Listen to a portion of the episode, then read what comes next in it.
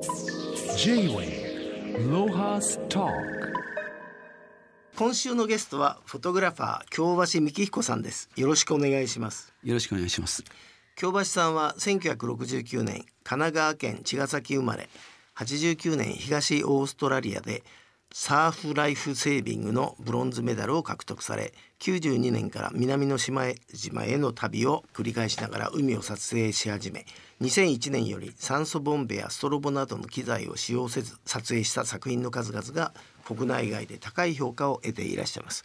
まずは京橋さんの写真集ブルーフォレストが手元にあるんですけども、えー、京橋さんこの写真集を改めてご紹介いただけますか？はい、えーまあ、あの当時まだフィルムでねほとんど7割ぐらい撮ってるんですが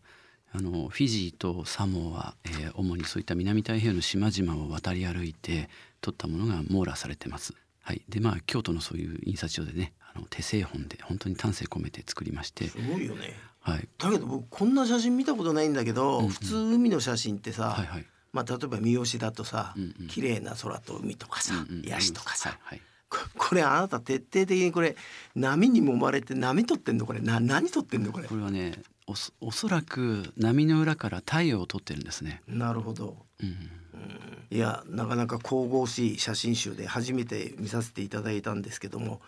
でも最初からこういう海のカメラマンじゃなかったんだと思うんですけどいつ頃からこの手に惹かれちゃったんですかね。あのねへ変身したのはその2001年なんですけどそれまではそれこそ酸素ボンベであの魚を追っかけてパパラッチしたりとか人を撮ったり景色を撮ったり、うんいろんなことをしてきたんですね。うんでそういうの経験があるからこそやっぱり人間はちょっと海に対してあの簡単な道具で酸素ボンベなしで行くことそれが海に対してなんだかな礼儀かななんて思い始めて撮り始めたんですね。なるほどあのねヒマラヤ登ってる山男で、はいはい。メスナーっているじゃないですか、はいはい、無酸素。もう無酸素 登頂メスナーにと同じような気持ちなのかな？あ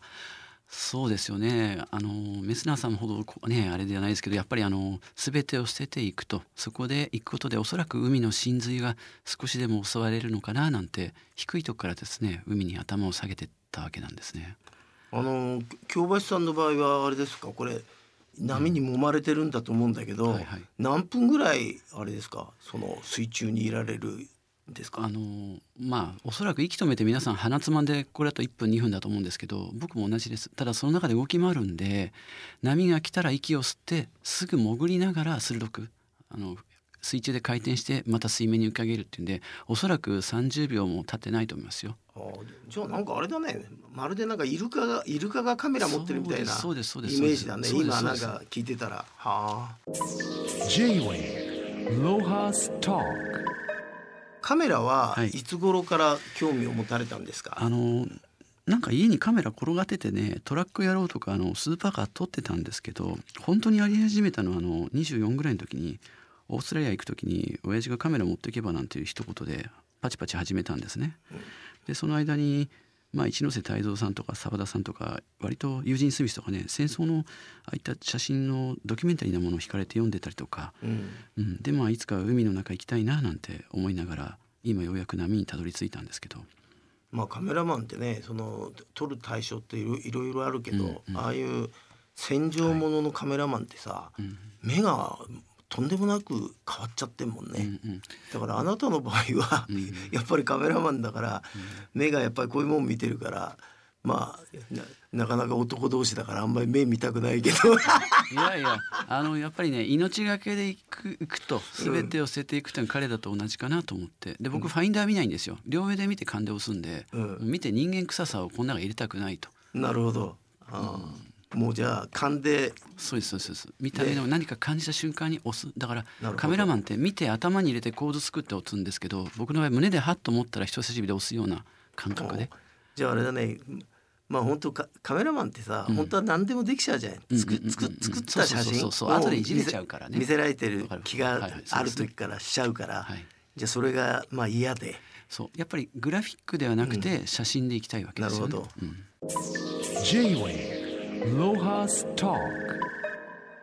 まあそうやってあのまあ若い時から京橋さんは海に潜ってるわけですけども最近あの海洋プラスチックのねマイクロプラスチックの問題とかいろいろあの裁かれてますけど、はいはい。実際長い間あのそうやって海を見てて随分あれですか？汚染度合いが進んでんですか？あのーまあ、僕が本当に海に入ったのって小さい頃70年代から比べてもちろんペットボトルのありませんでしたから漁網とかそういったものありましたけどこのね2001年頃から本格的にあの瞑想しながら世界の波旅してる時にやっぱり気づいてきたり拾ったりしてますでしょう、はい。やっぱり年々年々その遠い遠い島でもあの輸入されたプラスチックとかペットボトルあのそういったガソリンを使うような容器とかありとあらゆるものがもう漂ったりですねあと島の人々がその使い方を教えないまま使わせてるんでなるほど。バナナの皮やまあ悪くないんですよ。ヤシの実と一緒に捨てちゃうんですね。あで言うとあそうなんだと。であのエビ取る夜エビ取るんですね彼ら、うん。そういった水中ライトの電池を海に投げちゃうんですよ。で言うと「えそうなの?」と。いわゆる記憶がないだけで、うん。まあもっと極論やっぱりプラスチックが悪いとか彼らが悪いわけじゃなくて作って使う人間がその使い方を教えないことが良くないと思ってます。ね。最後まで始末をプラスチックは決して悪くしそうですそうですそうです。あの今日は、えー、とこちらにその海で拾ってこられたものを持ってきていただいたんですけど例えばこれはどちらで拾ったの？それはねあのパラオです。小さい頃ホームステイしたことがあって、はい。そこの海に今から6年ぐらい前かな。うん。行ったらやっぱりねいろんな缶のジュースが入ってきてですねやっぱり島の人もそういうピザやこんなもんで太っちゃってるんですけど食生活まで変わってきてやっぱり飲むと海に投げちゃいますから全員ではないでしょうけどそれにやがてあのサンゴが、えーついてここれあれですねあの缶にサンゴがついてそれで缶ごと石化してるってことそういうことですね。サンゴってね浮遊しながらそういったものにポリプがついて、はい。石灰吸収してあの硬いね、はい。家の家を骨格を作ってきますからこっちにあるのは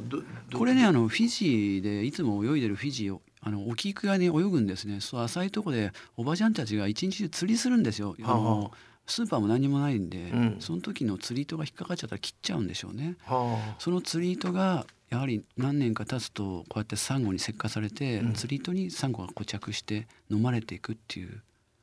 姿ですね。いやまあ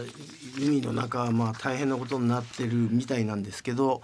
えー、と最近あの映画「プラスチックの海が」はい。えーアップリンク渋谷とアップリンク吉祥寺でじ上映されてますが、えー、とこれ京橋さんもご覧になりましたか？あ、あの拝見させていただきまして、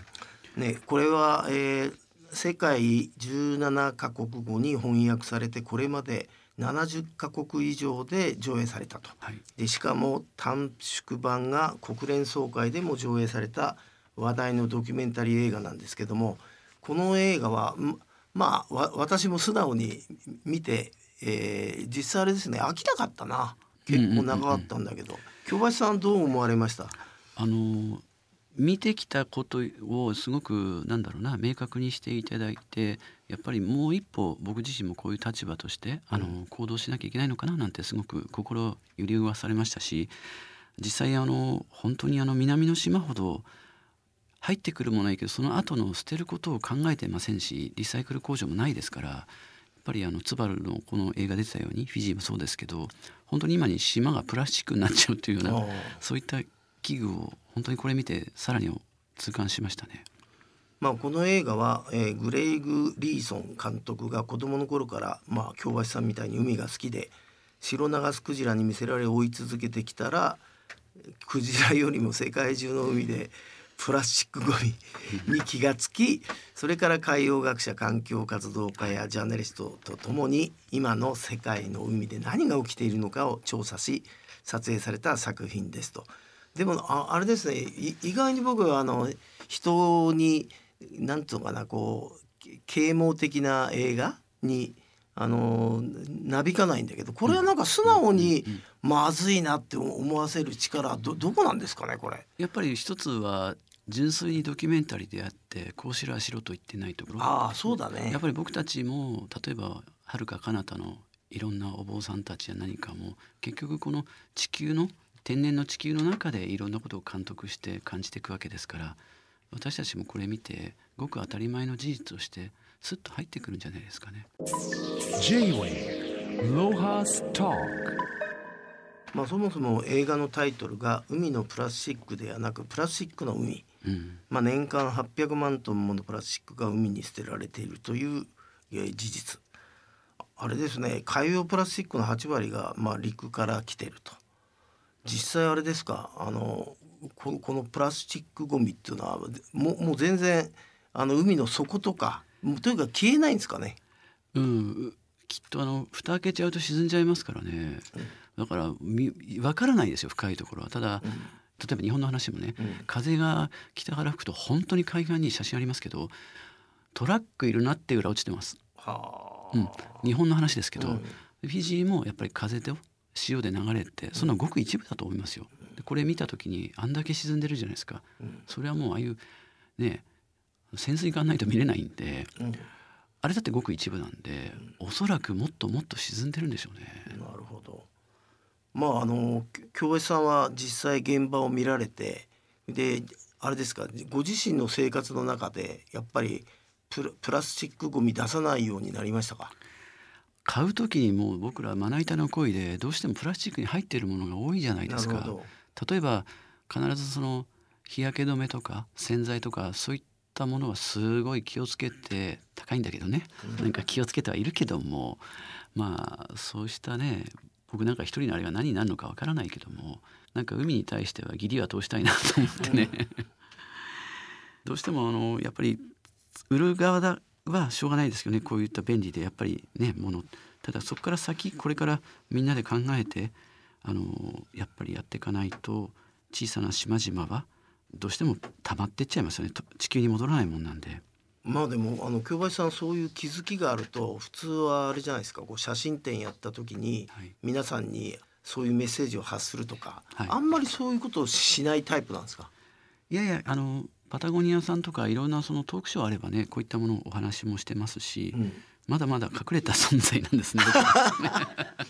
いいやあのい一番いいのは、うんあの子供たちだよね。あ思います思います。多分子供たちに、うんうんもう大人はさ、あのきもうな気づいてもやんないやつ要するにタバコやめないやつと一緒だよね。うんうんだからやっぱり子供にややっぱり訴えかける機会をなんかぜひ増やしてほしいなと思いますがそそういうことも結構あるんですか？結構はないですね。まだまだこれからでしょうね。あの、フィジー行っても何でも子供たちや大人も純粋なんで、彼らも子供と一緒でねやっぱり教育とかちょっと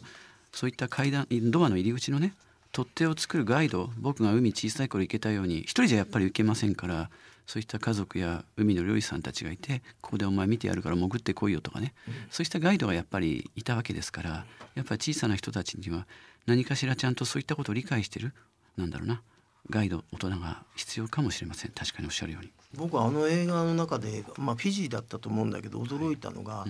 あのプラスチックに火つけてそれを最初のはいはい。熱源してるのはあんなの見たことないんだけどああれはし自然ですか？あれねそう小黒さん昔はね違う、うんあれねヤシの実だったんですよみんな。僕知ってる頃は。なるほど。で全部のフィジーがしてるわけじゃないけども、やっぱり彼ら野焼きするんで、うん。それなんかみ妙に燃えるなと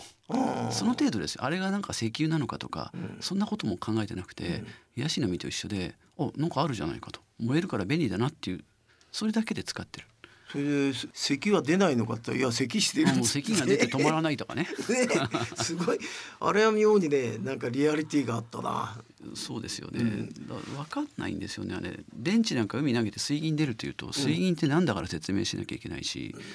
言うとみんな慌てて拾うんですよ。おまあ私もアフリカで30年いろんな目に遭いましたけど、教育って今頃になって大事だなと思いましたね。そうですね。だからあの誰かが考えたテキストの勉強ではなくてやっぱりこの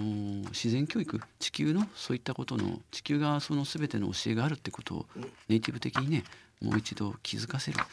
うん、それは大事かもしれません。J-Way Lohas Talk 京橋さんが次に考えてる旅のプランっていうのはどちら方面なんですか？僕面白いもんで山の旅もよくしてましてね昨日まで戸隠にいて戸隠も昔あのジュゴンの骨が出たぐらい300年万年海だったんですね。で海が隆起してやっぱり山になり結局山と海って同じもんですから山に行ってその修験者と一緒に拝拝みに行ったりとかですねで僕自身はね今海外行けませんからこれからの日本の今までも撮ってるんですけど闇と光の究極の世界って一人で考えてるのは20分ぐらいのご来光が昇った瞬間に波を撮る旅をそうだな車に機材積んで西へ西へ行ってみたいななんて思ってます。まああのいただいた名刺にあの海節京橋幹彦って書いてあったんですけど、はい。海節っていう言葉は全然聞いたことないんだけどこれね僕が作っちゃったんですよ。意外な展開である時吉野の山伏さんたちに「お前ちょっと山伏になれ」と「うーん」と「しかし俺はみんなでこう団体行動は苦手だし海でやることがあるんでいつかタイミングが来たらやるかもしれないけど俺は一人で旅をして海で祈るから海伏と言おうと。いいでしょうかと、なるほどと、面白いなお前と。そういったことでねあの僕がひらめいた言葉であ俺は写真家じゃねえなと思いましてね。それで海伏って言ってる海に伏せる海に祈り続けるまああれだよね。山伏があんだから確かに海伏がいたっておかしかねそうなんですよ。山と海一緒なんで、だから山伏と海伏で何かやりたいねなんて本当に笑いながらね今話してるんで何か決まったら小倉さん呼びます？まああの京橋さんとは話をしてると尽きないんですけど僕今ね一瞬ね、あなたが山伏に見えたよ。山伏そのから あの格好でも全然違和感ないなと。山伏からこっそりいろんなね、うんあの技をちょっと教えていただいたりとかなるほど僕も結局海で泳いでても人間の力超えてるんで最終的にはやっぱり古来から人々が心を手向けてきた地球へ対しての純粋なあの祈りにななると思うんですよ。あのそうそうそれでなんか海伏っていうのは今しっくり自分に来るななんて思ってます。その一番僕に遠い祈りなんですけど、はい祈りをしてる時って何を考えてるんですか？無だと思いますよ。はあ、決してそのいい写真が撮れますようにとか、何か原生利益じゃないね。生利益の宝くじとかそういうのでもないし他力でもないんでやっぱりそこに行って無にもう感謝することといくばっかの時間いくばっか取らせてくださいとそして無事に戻れたらありがたいですと戻してくださいとは言いませんそれはやっぱり人間の C なんでそんなスタイルで僕は感じてます僕は唯一あのサハラ砂漠で夜、すごいじゃないですか。あのなんだえまあ寝れなくて、うん。テントの外出た時になんか地球がね宇宙を滑る感じがふわっと分かっ分かったんだけどああいうのが祈りなのかなって思ったんだけどそそういう瞬間海の中でもあるんじゃないですか。まあ竜宮城こそ見てないけどやっぱりこれだけ一人でこの広大な青い中に行った時にやっぱりふと冷静になって周り見ると誰もいないわけですよ。うんそうだよね。この感覚ってやっぱり染み込んじゃって今も忘れられない言葉にするのは難しいんですけどやっぱり今小黒さんおっしゃったように絵にも描けない美しさそういったことが包まれることで自然にゴミ捨てなくなったりとか気づけば一個拾ってるとかそんな人間に自然と地球が育ってくれるんじゃないかななんてまあ感じますけどね。あのせっかくまあ京橋さんに今日お話聞いててリスナーの人があなたの作品見たいと思ったらどうすればいいんですかね？えー、とあのウェブサイトなんかにも載ってますんでそこでぜひあの結構たくさん載せてます。あの拝見もできますしまあそこにあのブログだとかニュースでですね次の展示が決まればあの情報をお載せしてますのであのみきひこ .com と調べてくだされば出ると思うんでぜひ。このままあれだよね京橋幹彦で簡単に出てきあくるよね、変わった名前なんで出ると思います、ねであんずの橋なんで。あの一番最初にで出てきましたよ。あありがとうございます、いやいや今日はあの楽しい話またあのなんつうのかなちょっと深淵なところもありましたけど、まあこれからもぜひよろしく。こちらこそ。どうどうもありがとうございました。貴重な時間あ